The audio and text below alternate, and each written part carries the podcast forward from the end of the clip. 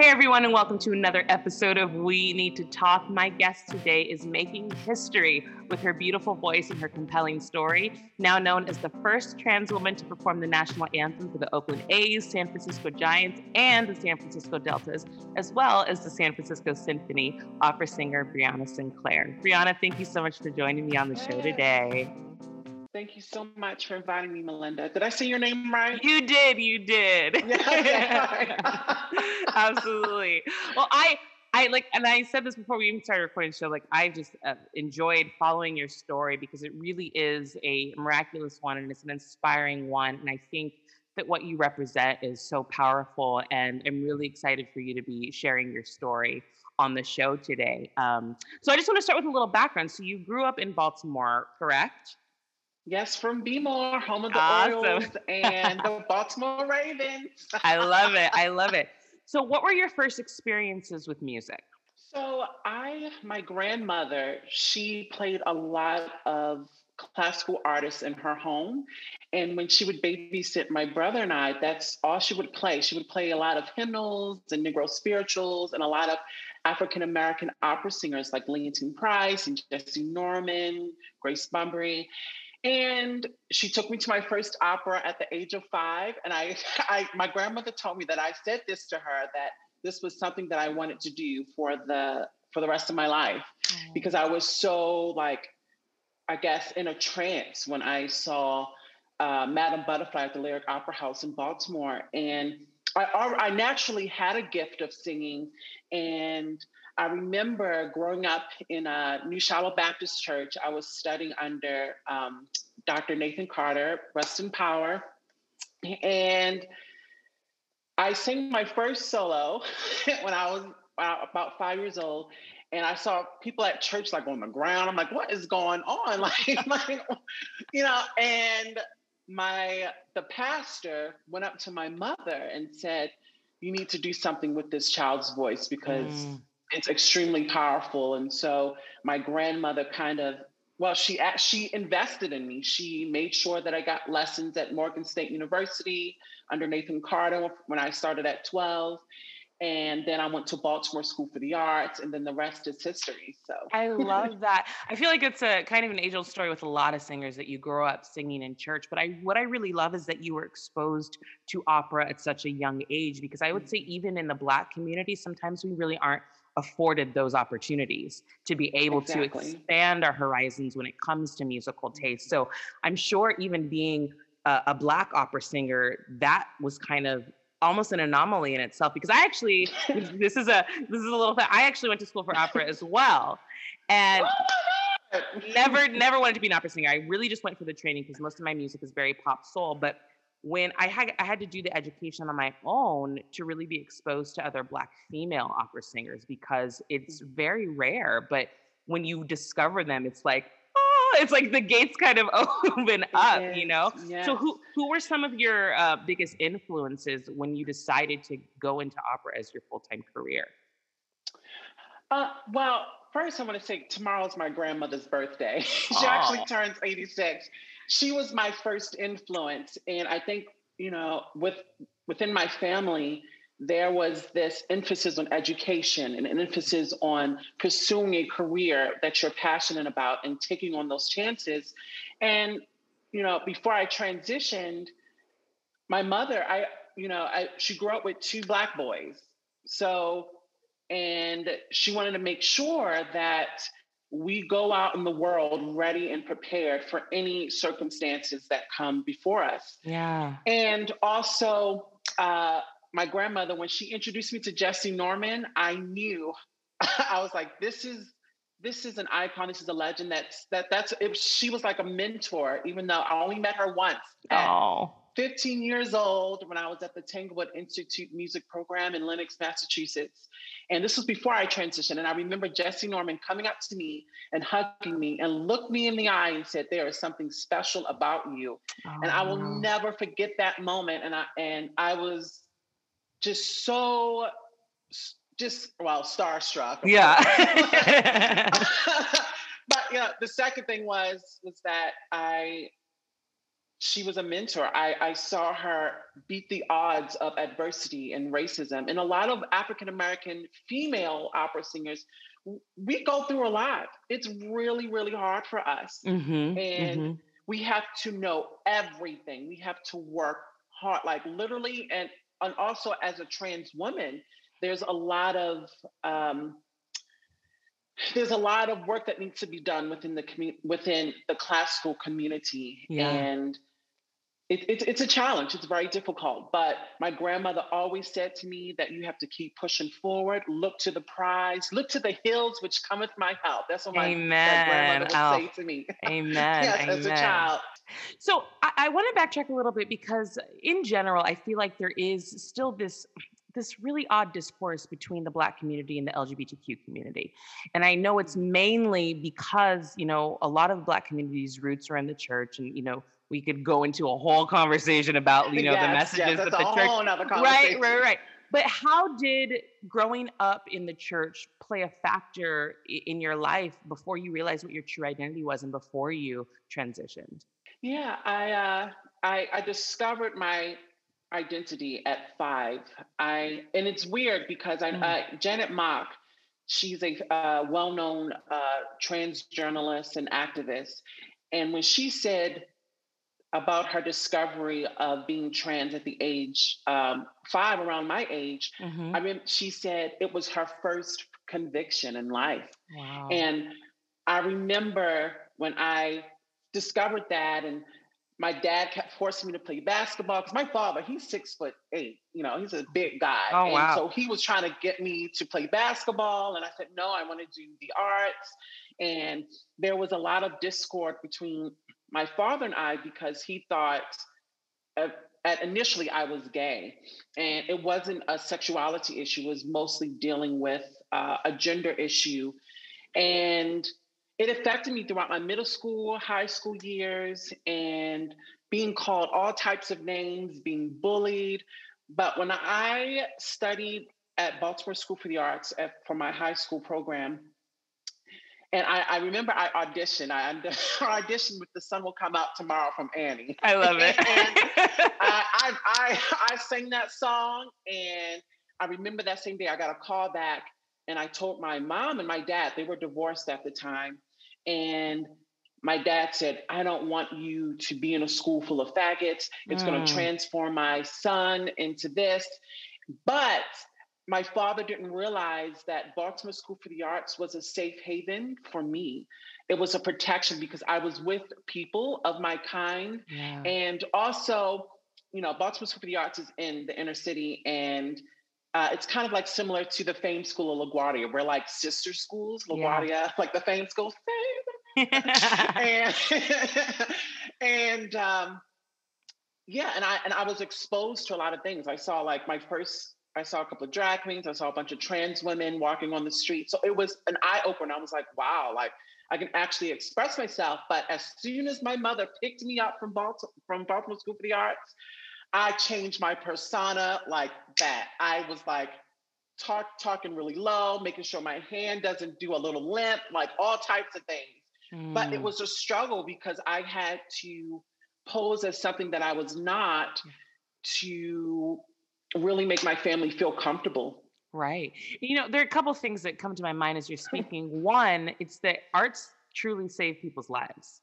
And I think people don't realize that, you know, I, I enjoy a good sporting game, I'm not going to lie, but I do think that there's always an emphasis on sports over arts. But I truly think that if there was more of an emphasis on arts, I think that more people would feel comfortable being who they are and coming to terms exactly. with their true identity in the arts. And it is a shame that just, you know, in society that everybody kind of benefits from music, but nobody actually wants to pay for it or invest in it.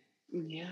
And exactly. I noticed that so much. So I love that the arts really is what made you come to terms with like this is who I am and, and this is you know the path that I'm going to take. I think that's a really beautiful thing.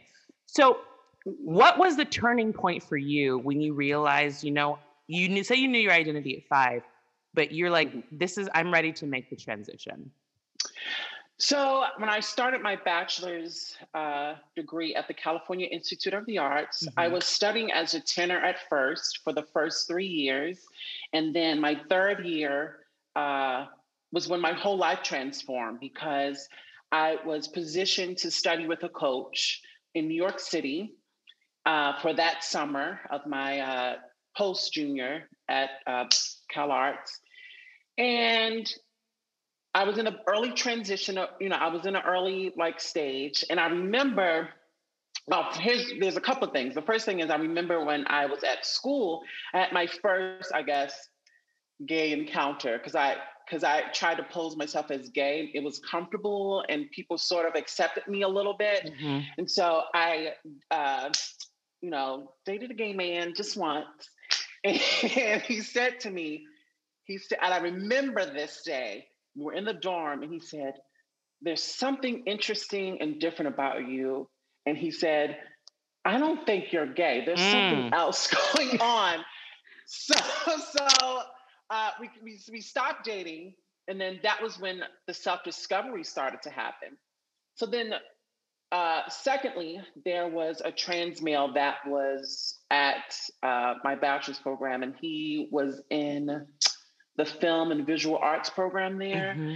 And when he said to me that he was trans, my jaw went to the floor because I would have never known that you could actually transition and, mm-hmm. and, and get hormone therapy and go see doctors and etc. So then I started doing therapy at uh, my bachelor's program and I remember I said to my therapist and I said to her, I'm ready. And she's like, I know you are. You look oh, like you've been ready for a while. So so she wrote my uh, my letter to the doctors so then I can start hormone therapy. The third thing was um, when I was asked to study with that coach in New York City, because I was going to audition for Manhattan School of Music and mm-hmm. Juilliard for my master's program, and that fell through because mm-hmm. I emailed the teacher and I said, um, I am in the middle of transitioning. Uh, I'm not going to be singing tenor anymore. And he stopped talking to me. Then I was living with a friend of mine and her roommate, and her roommate was a straight male. And I remember coming back, it was in Harlem. I remember coming back to the brownstone. My luggage was in the garbage, my purse was in the garbage, and I was homeless for three months. Oh, my mother had lymphoma cancer that year. Had, so I didn't want to talk to my mother because she was struggling through her lymphoma cancer, which she is in remission, thank, thank the Lord. And my family completely opted out and disowned me. My gay uncle, which I was shocked, disowned me. And because his his theory was, can you just be gay and, and, and keep the feminine stuff in the home? Mm. And so there, there was a lot of that going on. So I was homeless on the street. And I remember taking out two dresses from that suitcase that was in the garbage I took out my purse and I wore those two dresses and only flip flops that I had because my feet were so big. I didn't I didn't know where to find shoes. And I wore flip flops and those two dresses for three months on the street. I slept in Central Park. I traveled to internet cafes just to talk to my friends because they were worried about me. My phone shut off because I, I wasn't able to contact anybody. And I really thought in that moment that this was my life. This is it. Mm-hmm. I I'm unemployed. I can't get a job. I remember I there was a, a trans woman named Ava. She was a fully transitioned woman. She was Latina, and she we hung out for a while. And I and she said to me, "You need to do, go all the way through." She kind of uplifted me through that process. And that's when I decided that I fully transitioned uh, mm-hmm. uh, bodily and everything. But there was a guy named Chris, and he saw me uh, walking to the corner store, and I was like humming, and he he went up to me and he said, "Wow, you have such a beautiful voice." And I told him my story, and I said. Yeah, I'm just trying to figure out a way to go back to school, but I, you know, because I was going to sleep in the alley because there was a garbage can down there, and I was going to go in there and sleep in there. And I, you know, it was protected. You know, the garbage can was up, and I made sure I left before they got the garbage. And he said to me, uh, what I'm going to do for you, I'm going to write you a check and I want you to take first class back home to finish your senior year at Cal mm-hmm. Arts.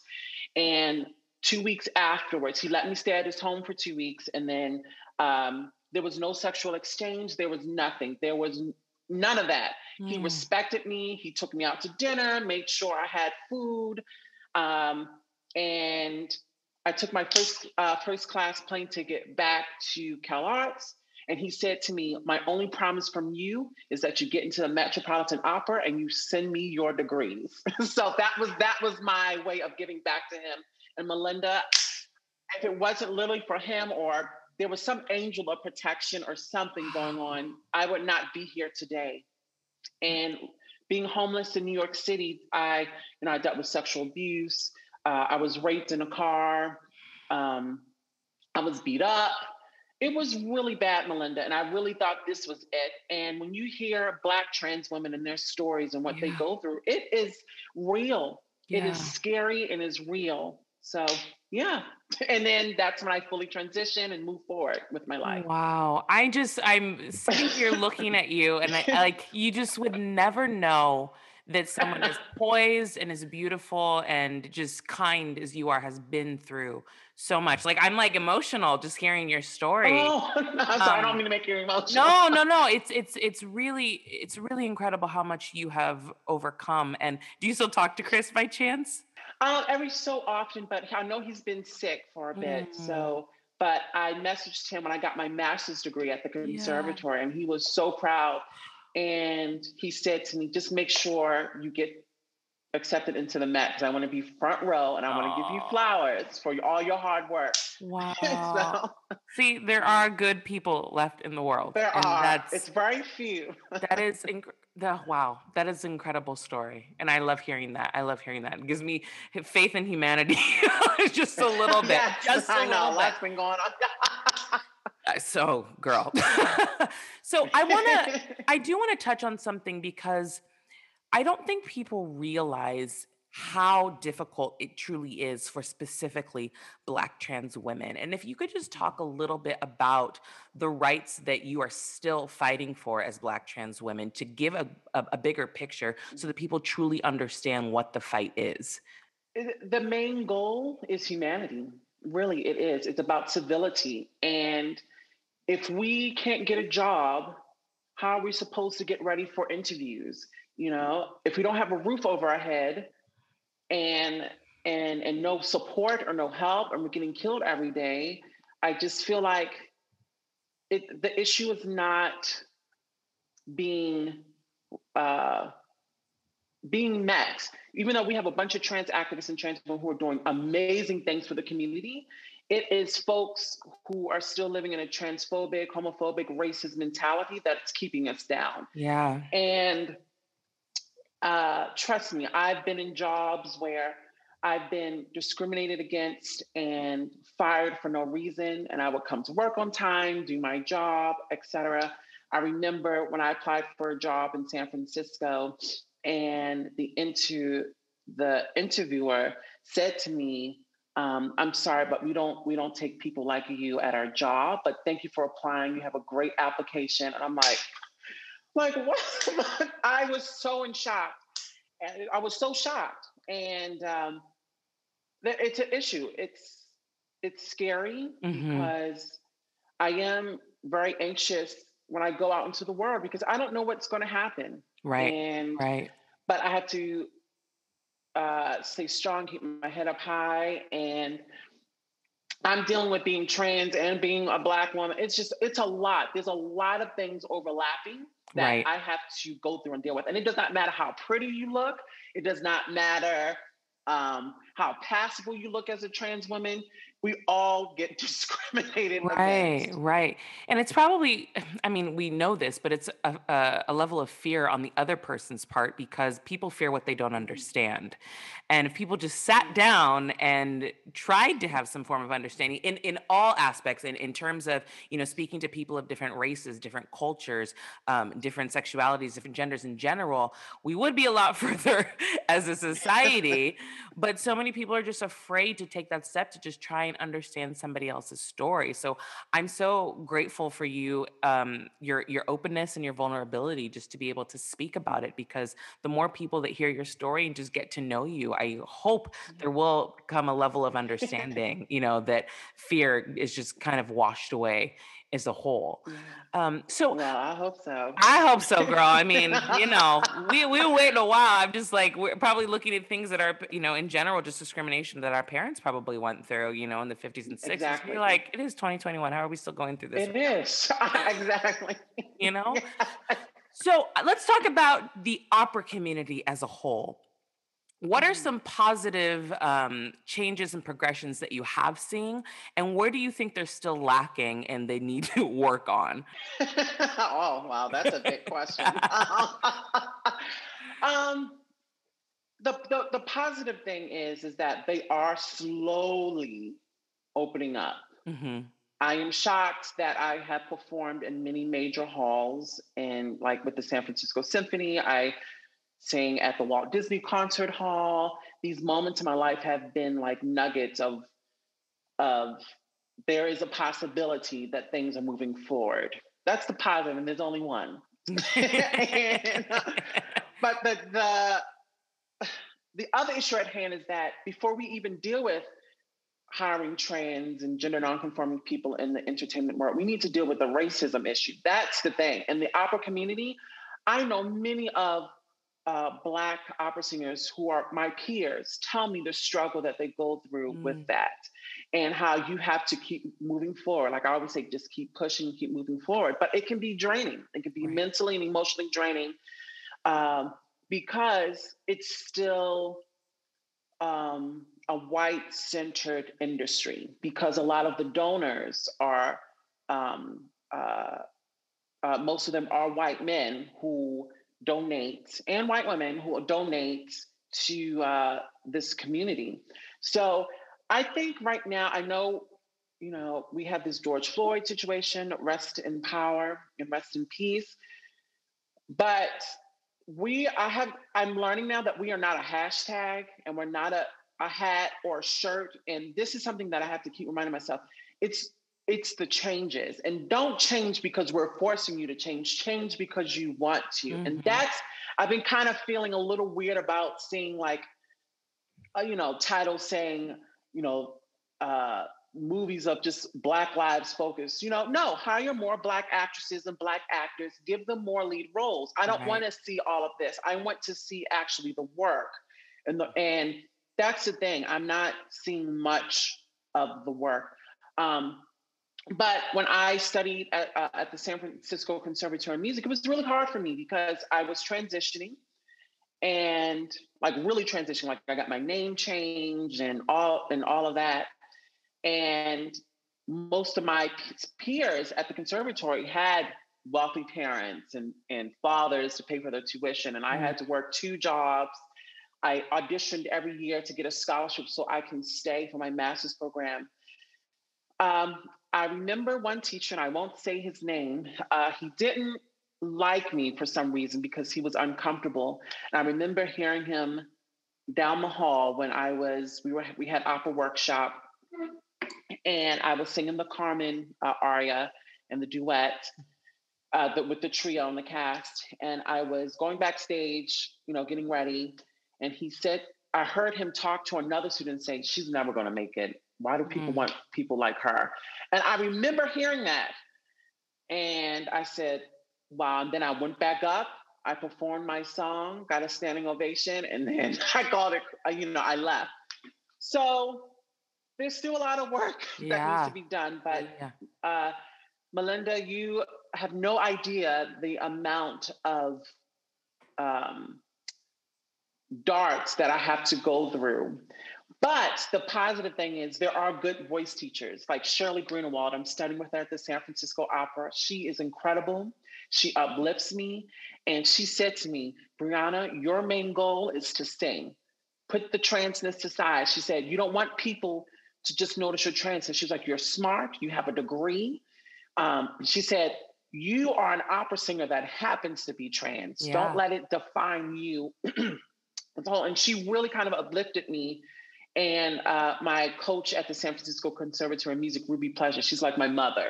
She, you know, black woman. She was about what five one. That's I was like, I mean, she looked like my mother. It's really strange.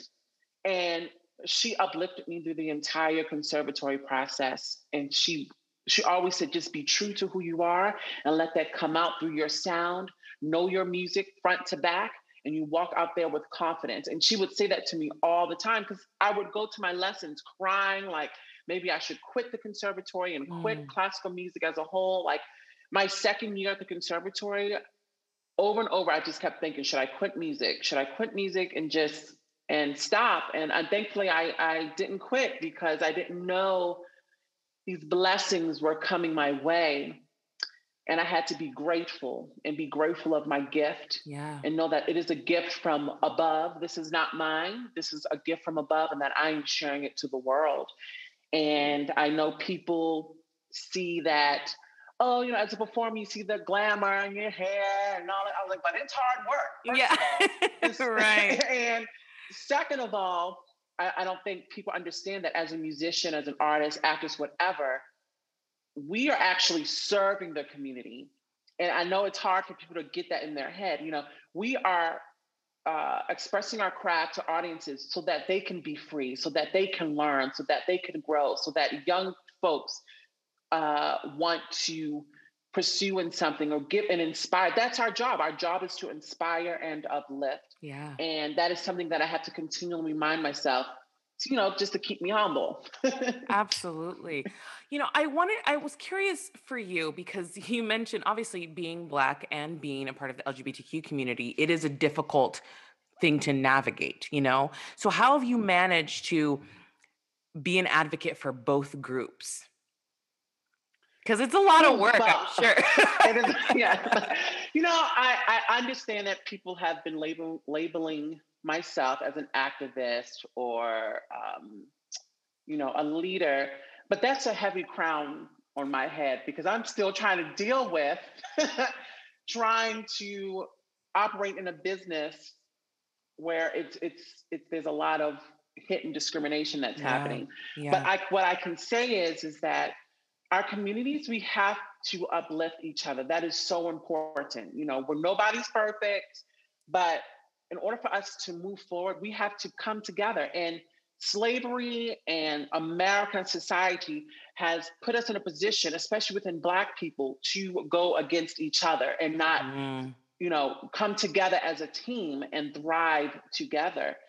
Um, you know, when I go up and sing, I try not to overindulge, not not indulge, but like obsess. That's the word over me being trans before I sing because I have to realize what's my what's the message. There's a message behind everything that I'm doing. What's the message that I'm giving to the community and to people of color and black people and trans folks? What why am I called to do this specific work? So I have to remind myself that even though people put these labels that I'm tra- an activist and all that, it's it's I don't want to call myself those those things because it's not easy. Right, it's a lot, right. you know, to put on a, someone's plate. It so is, but that's you, why we have Janet Mock and Laverne Cox and all them. So. For sure, but I think you need to know though what you're doing and, and the kind of how you're presenting yourself. You're setting yourself up naturally to just be a role model, to be somebody that people can look up to. You are making positive mm-hmm. differences. So whether you want to be called that or not, you probably will be because you really are making a difference. And, and and I know there are going to be, you know, younger people that may be struggling that will see you and hear your story that are going to say, you know what, she did it, so can I. So you have it's a, it's a big crown to wear, but uh, you you will look beautiful with that crown on.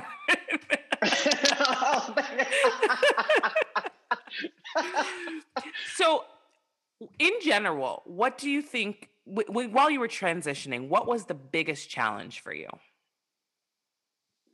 Oh, that's really hard. Um, I think family, uh, mm-hmm. uh, uh, first thing, and second thing was employment, looking for a job. That was not an easy process. And, you know, I had to, you know, figure out how am I supposed to survive? Survival was really the challenge and the key yeah. to um, being tra- and that's universal within the trans community is survival, and that was something that I struggled with. Uh, but with my family, it was very hard. My mother and I, um, we are doing really well. And I talked to her yesterday and the day before, and she said, Brianna, I changed my contacts to Brianna, my daughter. I was like, oh yes, thank you. And uh, she she changed her pronouns. So we are gradually evolving. It wasn't easy for her in the beginning mm-hmm. uh, because I do come from a deeply rooted Baptist Christian background. Yeah, so the yeah. religion is such a major part of um, our family. So mm-hmm. I said, Mom, I said, just because I transitioned does not make me a bad person. I mean, and it it doesn't uh, uh, make me a heathen or whatever. I'm just being my true self. But I think people need to understand that you can't judge people's spiritual journey. Right. And that is right. something that I had to understand for myself on a personal level that my spiritual journey is my own journey. If mm-hmm. I want to pray or do whatever, pray to Buddha, whatever, that is my journey. Yeah. And yeah. I should not feel judged or critiqued or be judged or critiqued because I'm on my own path. And so my mother really started to understand and get it. My father, I haven't spoken to my dad in 13 years. I still oh, don't wow. talk to him. Um, I remember when I transitioned, he said, the gates to hell are wide open and you're going to fall in it. Mm. I'm trying not to laugh, but that's what he said. He said, the gates of hell is wide open. You're going to fall in it. Don't ever contact me. Don't call me nothing. You deserve to die. And that was it. That was the last phone call I have had with my father. And so I, I don't talk to him anymore. Well, you have come out on the other side, and I truly hope that you know that. You know everything that you're doing. No, everything you're doing, and and I just everything you've been through. And here's the thing. Here's the thing that ju- drives me crazy because I I grew up, you know, in the African Methodist Episcopal Church, and you know I have plenty mm. of friends that are in the LGBTQ community, and the thing that I've never understood, and again, this could be a completely different podcast talking about church community but if you say God doesn't make mistakes and God makes everybody in his image, then stick to that. Yes. So know that God did exactly. make you in his image and you are exactly, you went through the journey you were supposed to go through to end up where you are right now. And I'm so yeah. proud of you. so proud of well, you. Melinda, I, I, always say that, you know, the people who do the most judging has the most gutter butt nasty stuff going on behind closed doors. And so, and I just, I'm like, okay, keep judging, but you ain't perfect either. Right, right, You're right. Absolutely. They always cast stones. well, I, if you are up for it, I would love for you to sing a little something for people to listen oh, no. to. If you're warmed up, if you feel comfortable, if you feel comfortable. Okay, well, I'm not warmed up, but I will sing a little something. So okay, I'll just do just the summertime from Porgy and oh, Bess. Yes, yes, yes, yes. so